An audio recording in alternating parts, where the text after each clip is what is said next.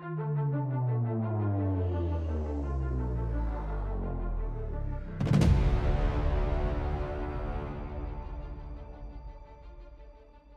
guys, Jared Hudson here with the Shooting Institute podcast. This podcast is brought to you by Blaze Defense. Blaze Defense Systems located in Pelham, Alabama, and supplies first responders with top-notch tactical gear. Blaze serves not only local agencies but also agencies on a global scale. Blaze has developed many unique niche products over the past 10 years that have set them apart from other companies in the tactical world.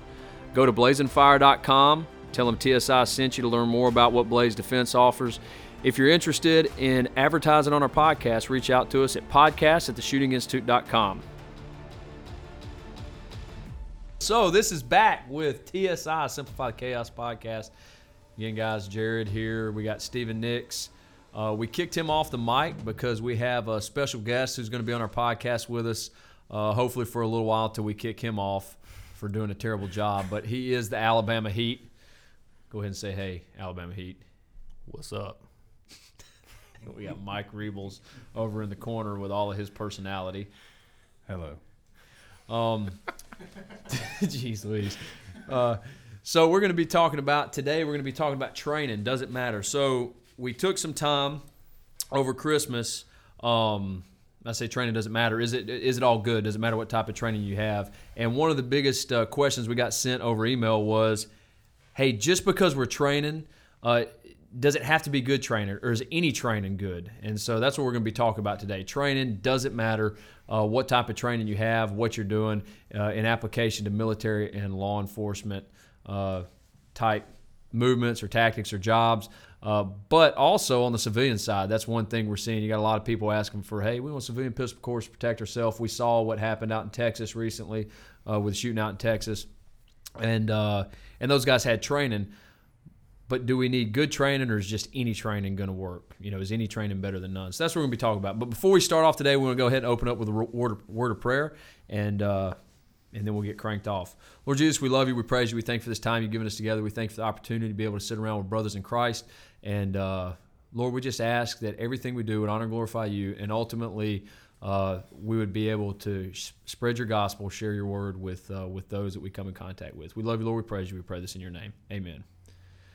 All right. So the Alabama Heat over here, training doesn't matter. I mean, you've been in this community for 15 years. Uh, from what you've seen, does it matter what type of training you have? Uh, I think that it absolutely matters what type of training you you have. I also think that uh, the quality of training that you have is also um, is also going to be a big tell sign of whether or not you're going to be able to accomplish the mission whenever you're whenever you're thrust into whatever situation that you're going to be in.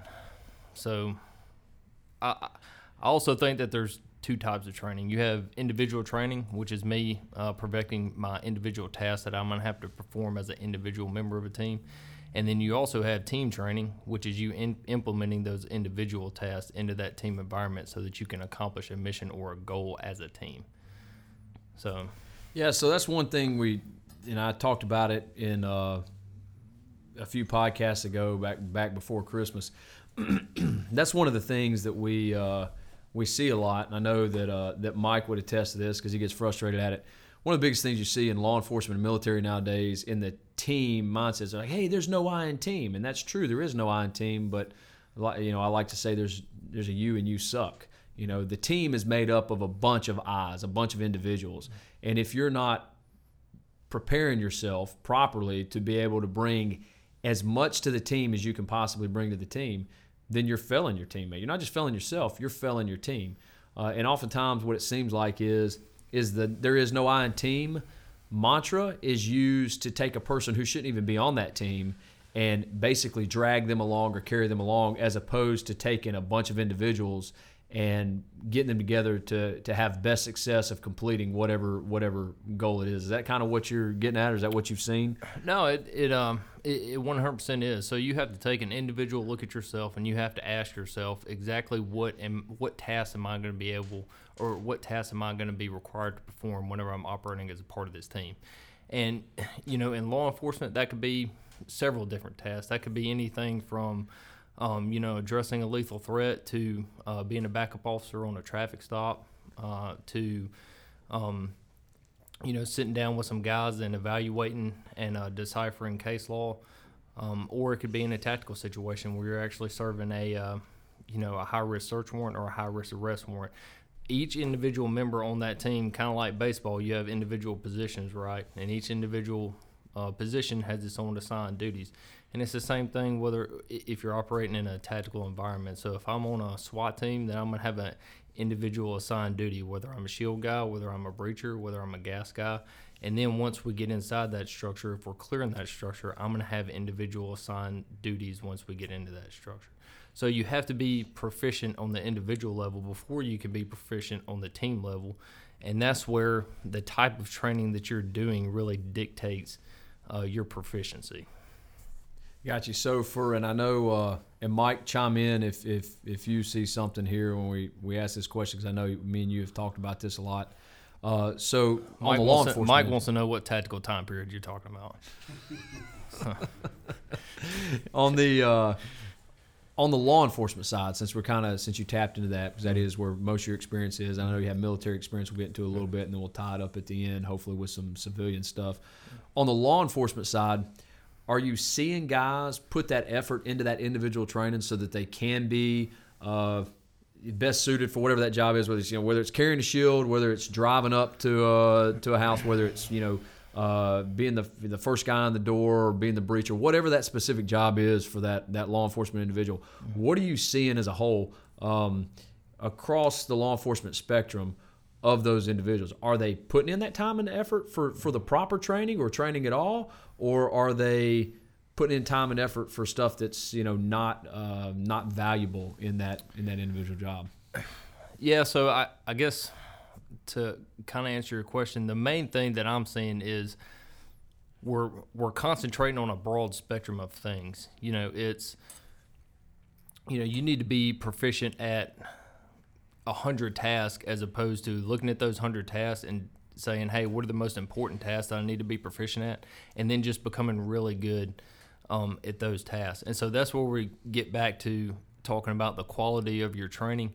You need to evaluate what tasks you're going to be required to do, and then figure out what are the most important tasks, and really concentrate on those. In my in my opinion, because if I'm, you know, I think that you're a more valuable team leader if you're very very proficient at 10 required tasks that are going to be very beneficial to whatever operation that you're going on as opposed to ah you know i'm 50-50 on 100 tasks. Um, and that's where the rest of your team comes in because those 10 tasks that you're proficient in the next guy might be proficient in you know five of the same tasks but he might be proficient in five different tasks and that's where you're going to have that team element because you're all going to be able to to combine that proficiency and accomplish a mission at that point so basically what i'm saying is is I see a lot of, in my opinion and in my experience, it's a lot of overcomplicate, overcomplicate, or what am I trying to say, Mike? Help me out. No, I'm He- not sure. no, He made it to the sixth grade. Yeah, yeah, we're making it we're making it overcomplicated Yeah. as far Yeah. as as far as what you're trying to do, and that's one of the things that I that I really enjoy about TSI is, hey man, we're gonna make this super simple. There's only one, two, three. There's only four things that you're gonna have to do once you you know enter that structure or once you do whatever it is that we're training you to do, and I think that that right there is beneficial. As we just saw from my vocabulary mix up, I'm not a very smart guy. So I want the least amount of things to do whenever I'm going in in a high stress situation. Or the least amount of things to think about, right? As That's you it. simplify that chaos, then you're able to make decisions a lot faster, and you don't have to overthink the problem. And that's where, um, you know, what we do at TSI is we create a simple program that you're able to self-assess, and you can figure out at what level you are by your assessment of yourself, and then uh, bringing it back to leadership and team leadership on a SWAT team or whatever it may be. Uh, it could be a frontline supervisor. Another job of that leader is to be able to assess his people and to make sure one he puts them in the right position they need to be in, uh, which will benefit the team, but also assess the uh, individual's ability uh, so he can figure out what they need to do to get better at what at the broader spectrum of, of all the um, things that they need to be able to do, as opposed to just being good at one thing. Yeah, you thought you were listening to a podcast, didn't you? But now you're listening to an advertisement. What do you think about advertisements, Regals? They're fun. Advertisements are a blast. We're here to talk to you about Blaze Defense. This podcast is brought to you by Blaze Defense, but more importantly, the awesome things that Blaze does. What do they do, Reebles? They do a lot of good stuff. So since Mr. Personality over here wants to tell you so much about him, I'm just going to emphasize a little bit more what Blaze does. Now, these guys at Blaze, they uh, they do a great job. They build gear, custom gear for agencies, for units. They've been doing it for the last 10 years. But they they're not only stuck in the in, in the gear and tactical world. That's something they actually morphed into. Uh, they al- also offer fire suppression systems for law enforcement, military personnel uh, to be able to fight fire with before uh, firefighters can get there and help them out. So go over to blazingfire.com, tell them TSI sent you. And uh, hey, if you want to advertise on our podcast, hit us up, podcast at theshootinginstitute.com. So back back when we were working on this, it's kind of funny, but back when we were working on uh, the, that the TAC officer stuff for the state, right, state of Alabama, back you know years ago when they had the funding, they'd send you know APOS would put together courses or whatever, and we go teach at those. Uh, somebody said once they said, "Hey, hey, look, look, man, just." Just shoot and move like Mike talks, right? I mean that's I mean that's uh, for and that's I mean he, Slow, smooth, slow, smooth, slow, as yeah, fast. slow, right? smooth, smooth as fast. Right now, slow and steady. Um, that doesn't mean I mean slow is still slow. I mean obviously Mm-hmm. it's efficiency of movement you teach, but every to, to kind of hone in what we've talked about, every single movement or every single uh, thing you do, whether it's as a team as an individual, it has to work in conjunction with the next step of the process because if it doesn't it gets hinky. And oftentimes what you see is you see an overcomplication of things which makes it hinky from the get-go as opposed to hey look this is easy. One step at a time. Because if you know and always i'm big on shooting you know i mean it doesn't matter if you're great at everything else you have a great you know you surround surround procedure call out procedure you know what if you're on the law enforcement side or even the military side and you go in uh, or somebody comes out and they uh, they lay down fire at you and your boys and you shoot and you flip and miss harry you're alive and you're a horrible shot. I mean it's everything goes out the window if you can't shoot at least in our our line of work. Let's go to the texas guy right? So that's a civilian security team. Um, not to armchair quarterback everything they did but a guy got in with a flipping shotgun or whatever it was he had. It's not like he concealed carried a pistol in there. He had a, a pretty big weapon and they responded to it pretty quickly pretty well. Um, and he shot the first shot shot by a good guy hit. Hit the dude in the flipping head and he's down you know? So i mean it wouldn't have mattered how good everything else was if it was a bunch of shots and misses and their big gunfight breaks out and people are shot in the midst. That didn't happen. The guy had training on how to shoot. So anything that somebody could armchair quarterback and say uh well you know technically they didn't do this good or this good or this good ultimately when it boiled down to it when it came time to do the deed that it was set up to do right that's hey all all all else fails we got to shoot a bad guy he shot a bad guy in the flipping face and go ahead No, you you and I both know throughout uh, the years of training people that we get people approach us and ask about training all the time. Well, I did this training, I did that training, and a lot of times the training that I've even been to, by the end of the week, if it's a week long training session, you've been inundated with so many complex things that by the end of the week you, you've only picked up on a few things. So you're trying to go back and train or teach your team or whatever it is on what you've tried to pick up from that week of all this stuff being uh, thrown at you, and you and you barely you're barely able to regurgitate half of it. So you know, I kind of came up with the term. Well, well, you can get really good at being bad. If you're getting Yeah. bad training, and you get good at doing what they taught you, and all you're doing is emphasizing that bad training, or getting really good at doing what they you know what you may have learned, or or they may have even given you good training, but you're only able to pick up on um, you know enough to just make you dangerous, yeah, for lack of better terms. And you just keep compounding on that, and you end up being really good at being bad. So, Yeah. unless you're getting good at good methods, good curriculum, good tactics, then it's kind of like you're wasting your time. So what about uh?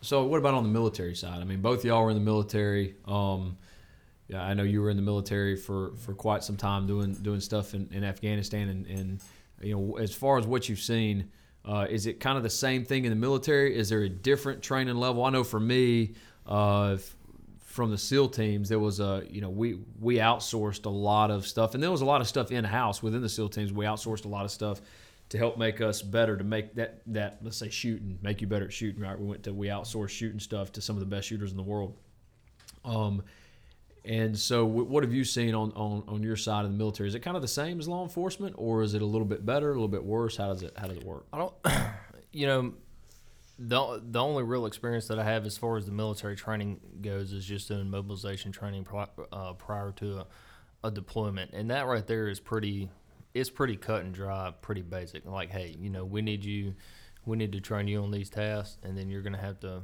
pass some type of certification on the task that we've just trained you on, and then we're gonna move on to the next block. I think.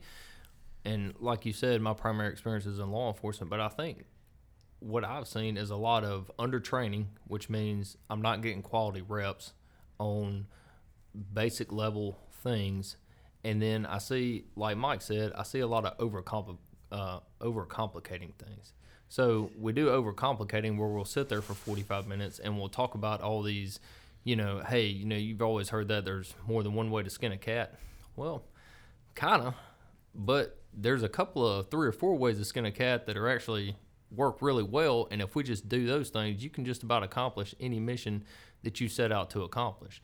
And so that's a big thing. I want to be good at those three or four things. I want my team to be good at those three or four things. And then if we have to make some wild audible and we have to call some, you know, annexation of Puerto Rico play during the clearance or whatever it is that we're doing, then we'll have to do that whenever we get there. But for the most part, and this is something that you teach in your schools, for the most part, as long as you're doing one, two, three, these four required tasks, you can pretty much accomplish 98% of the things that you're trying to accomplish. Yeah, right. And so, and so that's what I'm. That's one of the big things that, um, you know, have really, in my opinion, um, decreased the quality of the training. Is number one, you're not getting reps, and then number two, we're making it too complicated. Like Mike said, to where you're two hours into training and you've gone over 22 things, and it's like, hey, you know, this is just for you to put in your toolbox. Yeah, but but don't you get another tool for your toolbox? Yeah, Isn't that yeah, awesome? yeah, How many and tools can you have in your yeah, flipping and so- toolbox? The next so thing you know, you got a toolbox that weighs so much you can't even get the job That's done. That's right. And then whenever whatever situation pops up, I'm trying to empty out that toolbox, and I have a vague, I have a you know, I have a vagueness on how every tool is supposed to work. You, Yeah. you, you know what I'm saying? I'm pulling out a hammer, and I'm like, yeah, this guy said that if I swing this thing at nails, it'll build me something, or whatever the case may be. I think that's how it goes. And you're turning around, you know, looking at the dude behind you, and he's like, yeah, man, just swing it at something. We're good. Yeah. So, so, so that's always that was kind of my thing is, you know like Mike talks about, you got the you know you got somebody who's a paper cowboy that's been to a lot of schools, but at the same time, I think that there are individuals that have been to a lot of schools, and you you had the opportunity to go to a bunch of schools in the Navy. You know, they sent you to all kinds of stuff, right? Shooting school, driving school, whatever whatever the case may be. But there's only a couple of things that you retain whenever you're deployed working overseas, right? Yeah. So if you're doing vehicle operations, you're like, hey man, I got these three things I'm gonna do. You know, if we take contact, you know, if a vehicle goes down, whatever the case may be, this is this is my method of getting out of that situation, and you simplify it, you know, and you bring it down, you bring it down into a quickly remembered list of things that you have to do, and that's what I would like to see, especially in the law enforcement world, is hey, look, here's a list that here is something that is almost like a multi-tool for this situation you know these four things and just be really good at them and stop trying to you know you get on scene you know you heard some pot knock over in the back and then you're trying to you know you went to some school where they were like well yeah you know you can pull in like a helicopter 360 perimeter or something like that from some other state or you know and you're trying to do something that's just off the wall whenever this simple thing would just solve solve the problem Right, right. so So, and then on the civilian side, and to kind of wrap this one up, because I know we have uh, civilian people that have asked this same question, whether it's pistol for home defense or maybe carbine like rifle. I've got we got some guys that want to you know have carbines or shotguns in a home for home defense, or even a church security team. We deal with that a good bit, especially after the recent events. Um, as we deal and we train with these people, that's that's that's the same thing we see with them. They go out to classes just like that Matt, Matt Best video. You can look up on YouTube. It's uh, like Black Rifle Coffee or whatever. They got an instructor Earl. Yeah. Drum titties, boy. you know, um, the uh, you hit instructor Earl up. Yeah, y'all can look it up on YouTube if you want. Most of y'all have already seen it. Um, you find that funny? You think about the video? Um, no i'm just thinking there's no way you're going to be able to pay your house payment this month, man. 'cause no, nobody's going to listen to this garbage whenever you start throwing in those one-liners. Like I said, I'm the guy here. I'm free, and I'm the best at one-liners. So let's just everybody have an individually assigned duty, and let's just stick to those duties, man. Um, but you can watch that video and you can see. I mean, you got like instructor Earl. I mean, that's a lot of times that's what you see for civilian instructors out there, guys who make it extremely difficult. You, you know, uh, you've got you, you got a gun and you're Amelia Earhart flying across and you're attacked by sharks and you got a hand grenade. You right? can what if things yeah, to yeah, all the what ifs. So, um, and, and we see the same thing in civilian. It seems like we're hit up with that constantly. Um, so I guess the answer to it is your training really does matter. I mean, the bottom line is where you go to training, uh, you know, where, where you obtain your training from, that matters. And then uh, you can have uh, what did you say earlier, Mike? You can get You can get you can get you can get bad training and be really good at being bad. Yeah, So don't get bad training. Yeah. Get good training and get good at being good. That's right. Yeah, because that's the only way you're going to be able to you're going to be able to uh, take care of yourself, take care of your family, take care of the people uh, people around you. And again, it's not you know with the shooting institute we have uh, especially with with firearms and uh, for law enforcement, explosive military, we do a lot of uh, driving classes and uh, explosive class leadership courses for uh, for the military for DoD, um, civilian classes. But there's plenty of good places out there. Um, not to give anybody shameless plugs, but in, in our area we got Khalifa over there with you know if you Brazilian Jiu Jitsu. I mean you're talking about one of the best in the world if you you know, want to be good at Jiu Jitsu and uh, any, of that stuff. If if you want to hit us up, you know fitness, all of that, hit us up. We've got we're connected with people who are the best in the in the uh, in the community at that, and we'll be happy to to push you their way if that's something you want to do. Hey guys, so we're going to wrap up this podcast again, brought to you by Blaze Defense. We want to thank Blaze. Uh, Justin Partridge over at Blaze, he's the main point of contact. This guy's a great guy, solid Christian dude.